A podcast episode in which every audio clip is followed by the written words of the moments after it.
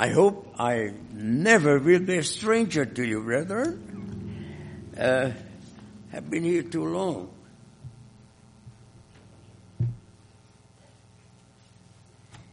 I am so happy to be back. But do you remember how I ended my last sermon a few weeks ago? It was on Mount Carmel.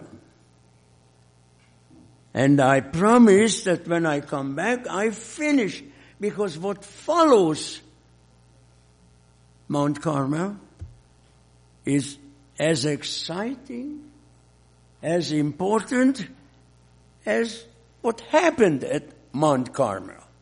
In fact, Mount Carmel or the miracle at Mount Carmel is repeated more than once. We must learn the principle of that event. Uh, but before I do that, I'm coming back to Mount Carmel. I like to make a short divergence to current issues because it's related to the topic. The Archbishop of San Francisco. Sent House Speaker Pelosi a private letter in April warning her that he would bar her from communion unless she publicly repudiated her support of abortion. And now, another letter was issued banning her, denying her communion service. Now, brethren, thank you so much. Bring it, brother. I need it.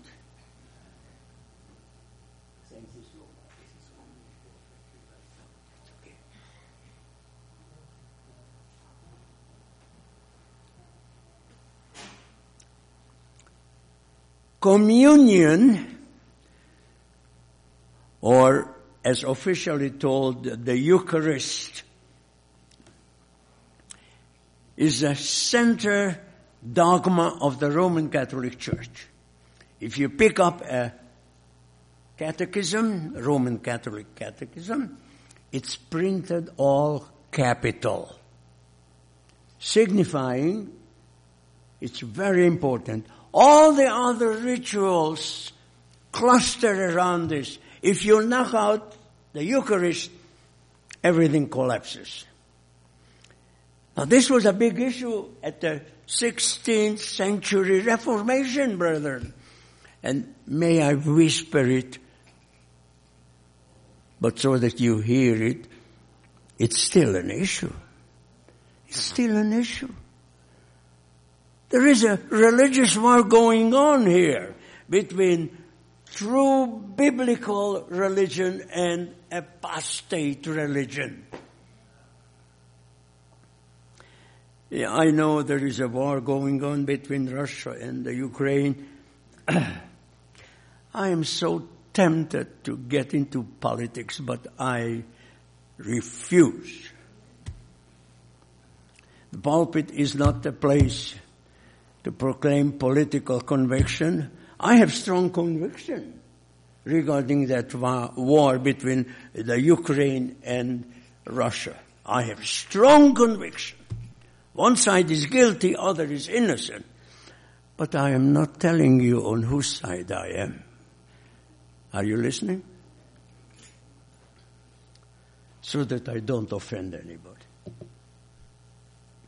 Because we are not playing politics here, we proclaim the gospel.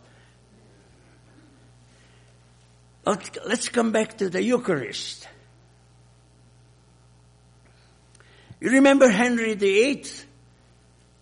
King of England, the Pope declared him the defender of the faith. And Henry VIII wrote a study condemning Luther.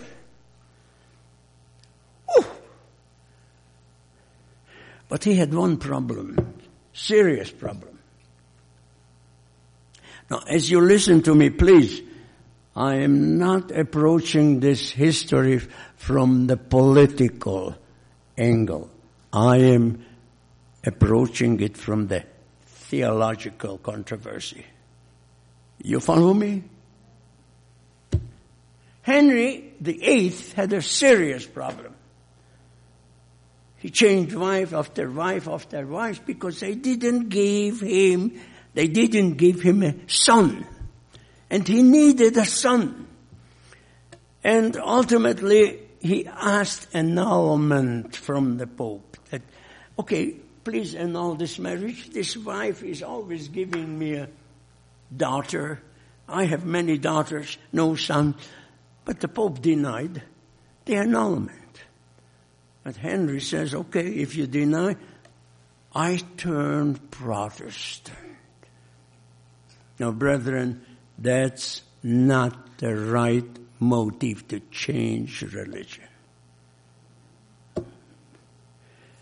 Not a word of amen here. Where are you, brethren? I need your support.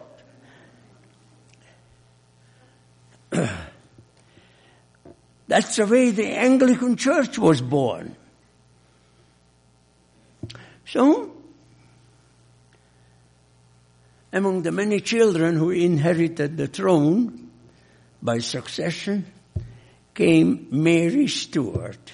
She was a loyal Roman Catholic. And she was determined to restore the Roman Church in England. We are still talking theology, not history, okay? History is just byproduct. What was the issue in that called Bloody Mary? That was her nickname, Bloody Mary. The issue was the communion service, the transubstantiation. One question asked with the archbishop, bishops, prominent Protestants, do you accept the transubstantiation? If you did, you were free. If you didn't, you went to the stake. That's history, brethren. Many people died, went to the stake, but they did not give up their Protestant conviction of the communion service.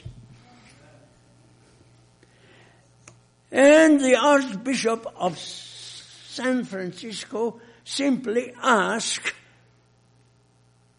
the Speaker of the House to be a consistent Roman Catholic. Practice what we teach.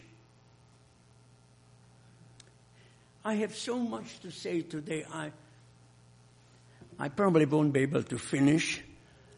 You have to remember I started pretty close to 1230 and I know that your patience is limited, but I try to be short, but if I cannot finish, you invite me back, alright?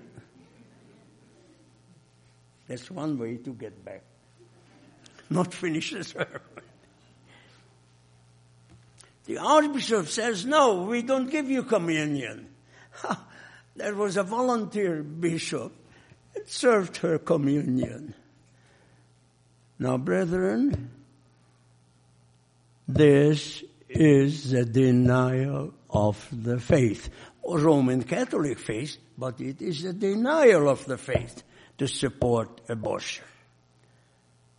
Now you heard, I'm coming back to Mount Carmel. Just give me a few more seconds. Okay? I'm coming back. you heard that uh, pretty soon the Supreme Court will, review the 1973 decision. What was that decision?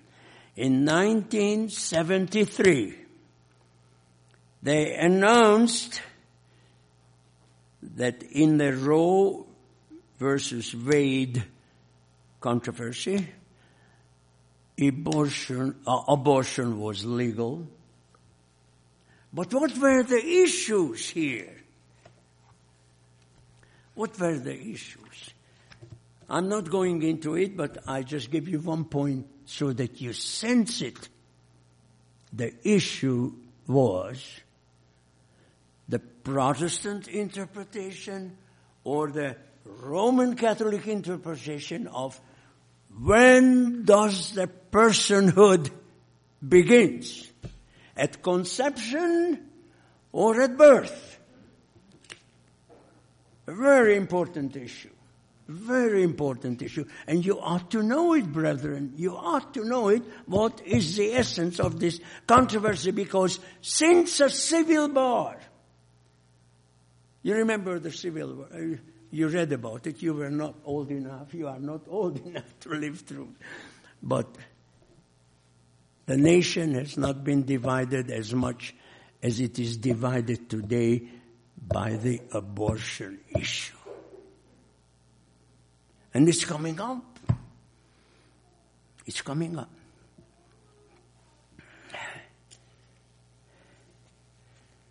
Okay. She received communion. The Archbishop, complimented her too. You know, you know, when you play politics with religion, you run into trouble. Are you with me? When you play politics with religion, you run into trouble. And I just like to whisper that short time ago I read an article where our General Conference president gently complained that we face very serious issues at this coming General Conference session, which will start in a few days. In a few days. I stop here, but I wanted you to sense that the political football that they are kicking around is really a theological question between biblical religion and apostate religion. When does the personhood of an individual begin? In 1973, Protestant interpretation prevailed. Roman Catholic Church suffered a defeat, a defeat. And they are still licking their wounds and try to remedy things. Now let's come back to Mount Carmel. I better keep my word. Is it correct? Uh, I admire the history that led to Mount Carmel, but I also admire the history that followed Mount Carmel. Now you remember the essential story. Fire came down, licked up the wood, the sacrifice burned up instantly, the stone, as the scripture says, even licked up the water. Everything consumed. The people fell on their faces, and what was their confession? The Lord, He is God. The Lord, He is God. But in the morning, what was Elijah's question when the nation was summoned to Mount Carmel? How long do you hold between two opinions? If the Lord is God, follow Him. If Baal, follow Him. And the scripture says, they did not say a word. Are you with me? So what is the essence of that event on Mount Carmel? Because That was not a single event. It is going to be repeated again. It was repeated and going to be repeated. What is the essence? The essence of that miracle is God gave an evidence that could not be denied. Are you with me?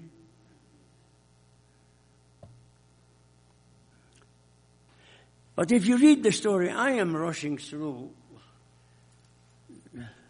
It's First King chapter 18 and you keep on reading. I would recommend you read the story for yourself. It is a fantastic story.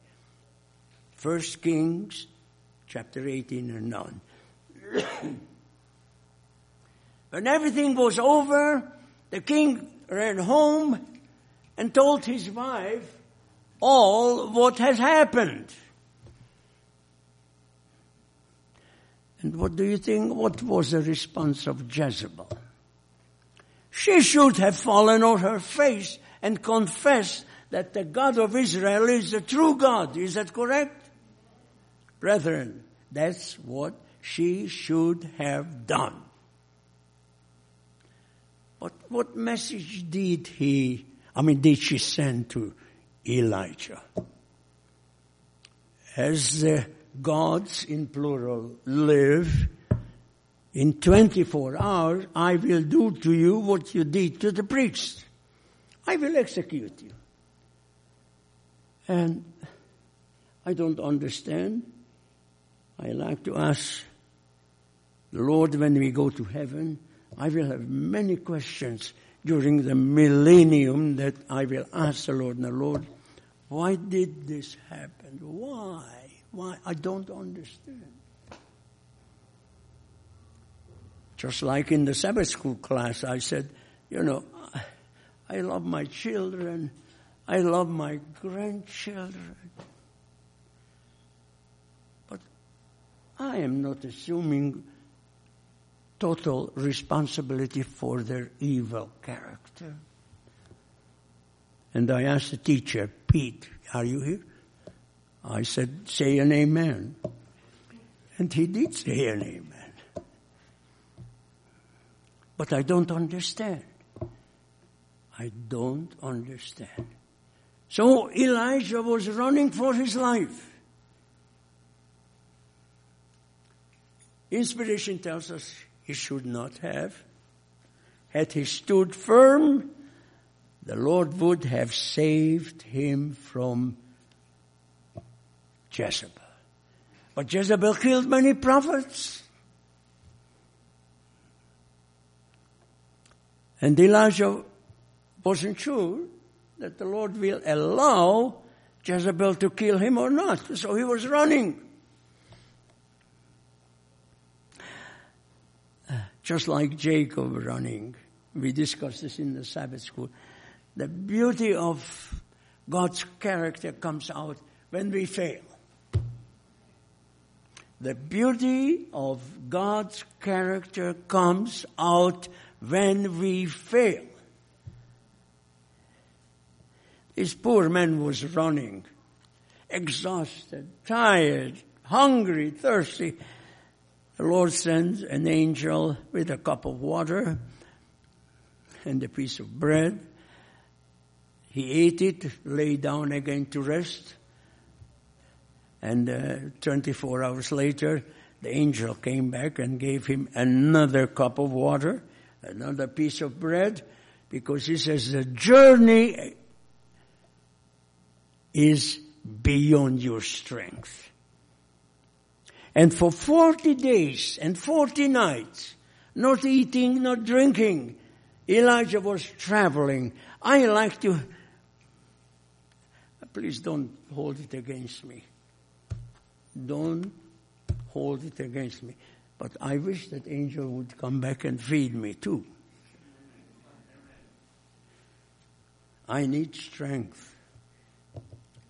You know, I feel the years and this year, this week, we are moving, I am moving. All the work getting rid of junks, loading on the trailer, taking it to the county dump, unloading and even paying for the county for it. But I am happy with the new apartment. I'm moving to Bay Village. Nice community, close to the lake. So I will just go out to the shore and enjoy the water. I will let you know my new address. But anyhow, Elijah was running and the Lord gave that thing and then finally the Lord says, Elijah, what are you doing? How the Lord revealed himself to Elijah just like to Moses. Not in the earthquake, not in the tornado, not thundering in the, no, in a still little voice. And the Lord asks us today to recognize it still little voice. We need to listen to it. We need to. It's a salvation issue. But in spite of his discouragement, ultimately he regained his courage and Lord says, go back and I commission you to make three anointings. Are you with me so far? Three anointings. Anoint Hazael as king over Syria anoint Jehu as king over Israel, and anoint Elisha as a prophet in your place. And whomever the king of Syria does not kill, Jehu will kill. And whomever Jehu will not kill, Elisha will kill. very strange prophecy.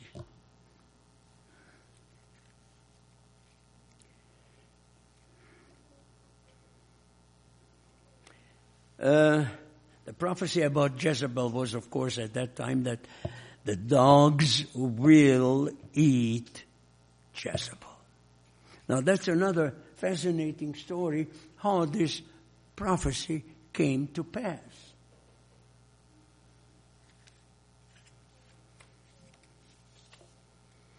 You can find that story, anointing story, Second Kings chapter 9, 1, 2, 3, 4, and so on. Second Kings chapter 9.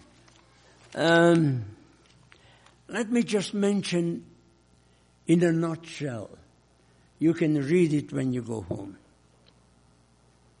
Elisha sends a junior prophet who has not yet graduated.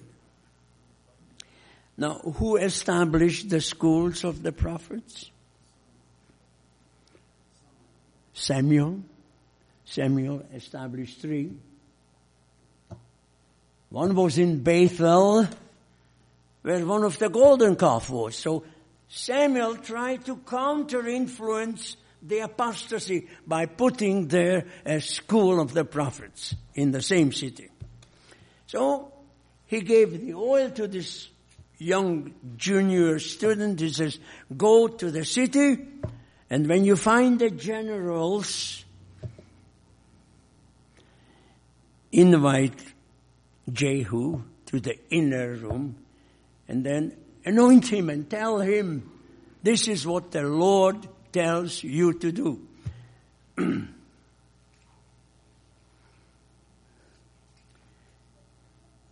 So, the young man performs the anointing. But there is a little hint there that if we are attentive, we already sense that these men, these generals, who used to be prominent in Ahab's army, were anything but spiritual. When they saw this little boy coming, they said, what did this madman, or why did this madman came? Do you follow? The prophets who came with the message was called a madman. Now the boy performed the anointing and finally the generals demanded Jehu. Jehu told them. They blew the trumpet, announced that Jehu is king. Now, two kings were stationed in the city of Jezreel. Joram, king of Israel, and Ahaziah, king of Judah. Jehu came to Jezreel and uh, just I'm not, I'm not going into detail. This is interesting. He just kills them both. He just kills them both. The Lord has anointed him to carry out the judgment of God. And he was a mighty man to do that. And then he comes to the city where Jezebel is. And it is interesting how the Bible says that Jezebel looks out through the window, lots of makeup. Can you imagine? Her husband is dead. And there is a rebellion and she makes up, paints her face, and then finally addresses Jehu saying, Is it peace, Zimri, murderer of your master? Jehu does not argue with her. Asks one question. Who is on my side? And there are three eunuchs in the window and he just tells them, throw her down. They throw her down. The blood goes all over. But to make sure that she's dead, with his horse, he tramples her. Then goes in to eat and drink. I mean, it's rather cruel, isn't it? But the measure you measure with, it is measured to you, brethren. That's the way she treated the prophets of God. And now the Lord paid her back.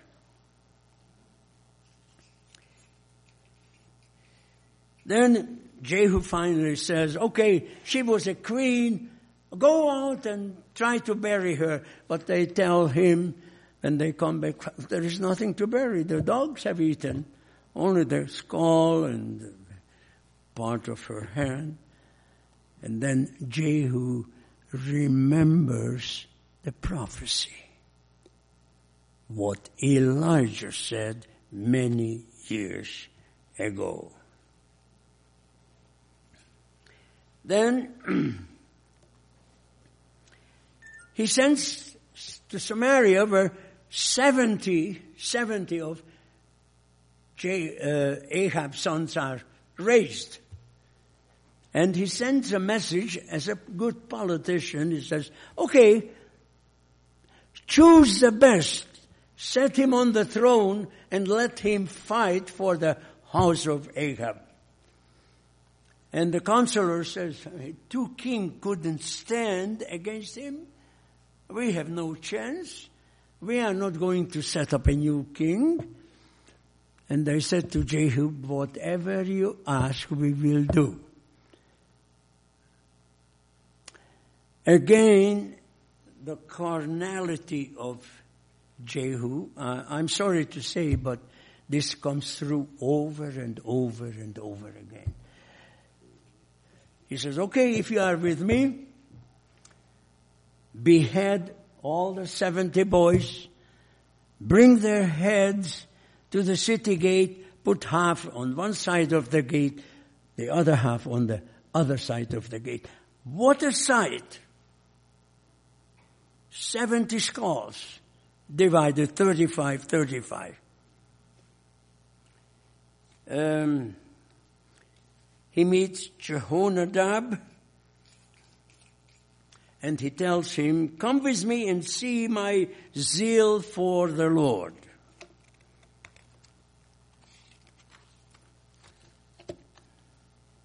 You remember Jehu proclaimed a feast to Baal by deception. By deception. Invited all the worshippers and then they gathered together. He said, 80 soldiers at the gate. And he told them, if you let one man escape, you will have to pay with your life. So this, as, as the people were coming out, the soldiers killed everybody. Uh, let's go to Second Kings, and I like to read this because this is so important. Second Kings ten. If you have your Bible with you, Second Kings 10, verse 30. Second Kings chapter 10, verse 30. And the Lord said to Jehu, because you have done well in doing what is right in my sight, and have done to the house of Ahab all that was in my heart. Your sons shall sit on the throne of Israel to the fourth generation. Now, brethren, if the biography ended here, uh, would be all right. But the biography does not end that way. It's a sad picture. Let me read the next verse. The next verse. But Jehu took, verse 31, Jehu took no heed to walk in the law of the Lord, the God of Israel, with all his heart. For he did not depart from the sins of Jeroboam who made Israel sin. So, Jehu will not be saved. If you read carefully Revelation 21 8, it says, who will be outside of the city, will not receive entrance, no permit to enter the city. But he says the cowardly, the unbelieving, the abominable, the murderers, sexually immorals, the sorcerers, the idolaters, all liars will be in the lake of fire. And then 2215, but outside are the dogs, the sorcerers, the sexually immorals, murderers, idolaters, and whoever loves and practices a lie. Jehu did not turn from worshipping the golden calves. There is a statement that I was shocked when I read first, but it's interesting. Sin to be fully revealed sin has to fully develop. Sin has to be fully revealed, first has to fully develop. Let me give you an illustration and it's, it's, it's a shocking illustration. You remember when Absalom rebelled against his father? And uh, Ahithophel, the wisest man in Israel, joined the rebellion. And what was David's prayer? Lord, defeat the advice of Ahithophel. Because the scripture says that all his advices were taken as if from the Lord. But what was the statement? I said, sin to be fully understood has to be fully developed. Now, David sent one of his friends, intimate friends, to join Absalom in pretense to work counter to Ahithophel's advice. You remember the story, I'm not telling you anything new. What was Ahithophel's first advice, brethren? What was his first advice? He said, if you want to strengthen your hand before the people, take the wives of David, your father, set them up on the wall and go in and sleep with them or have intercourse with them. So that there would be no reconciliation between father and son. And Absalom followed it. Absalom followed it to keep them from reconciliation. Because in the past, there were conflict between the father and the son. I'm speaking about David and Absalom. And reconciliation. In fact, Joab was one who helped to reconcile son and father. But Ahithophel says, no, no. And there was no reconciliation available. Now, brethren, this is a theological issue today. There is only one way of reconciliation, and that's only through the Son. And if we do not follow the advice of the Son, there is no reconciliation, no salvation. May the Lord help us.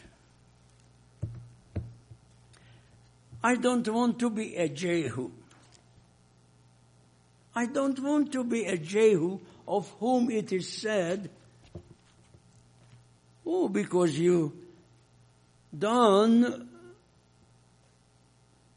what I asked you to do, four generation of your children will sit on the throne Four generation of my children, grandchildren, great grandchildren will be prominent church members.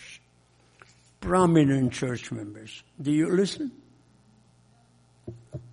I want them to be fully committed church members. Fully committed. And I am asking you to consider because The issue is still in front of us. When does personhood begins? At conception or at birth? Protestant interpretation at birth. Roman Catholic interpretation at conception. That was the issue in 1973 where the Supreme Court made the decision and they just may reverse that decision. Let us not fight like Jehu. I want to be an individual who plays no politics with religion. Are you with me? No politics with religion. I like to follow the Lord, do what He asks me to do, regardless of the consequences. Amen? Regardless of the consequences. May the Lord help us. Thank you for your patience. I started late. I finished late. I didn't say everything. you will invite me back, okay? Thank you.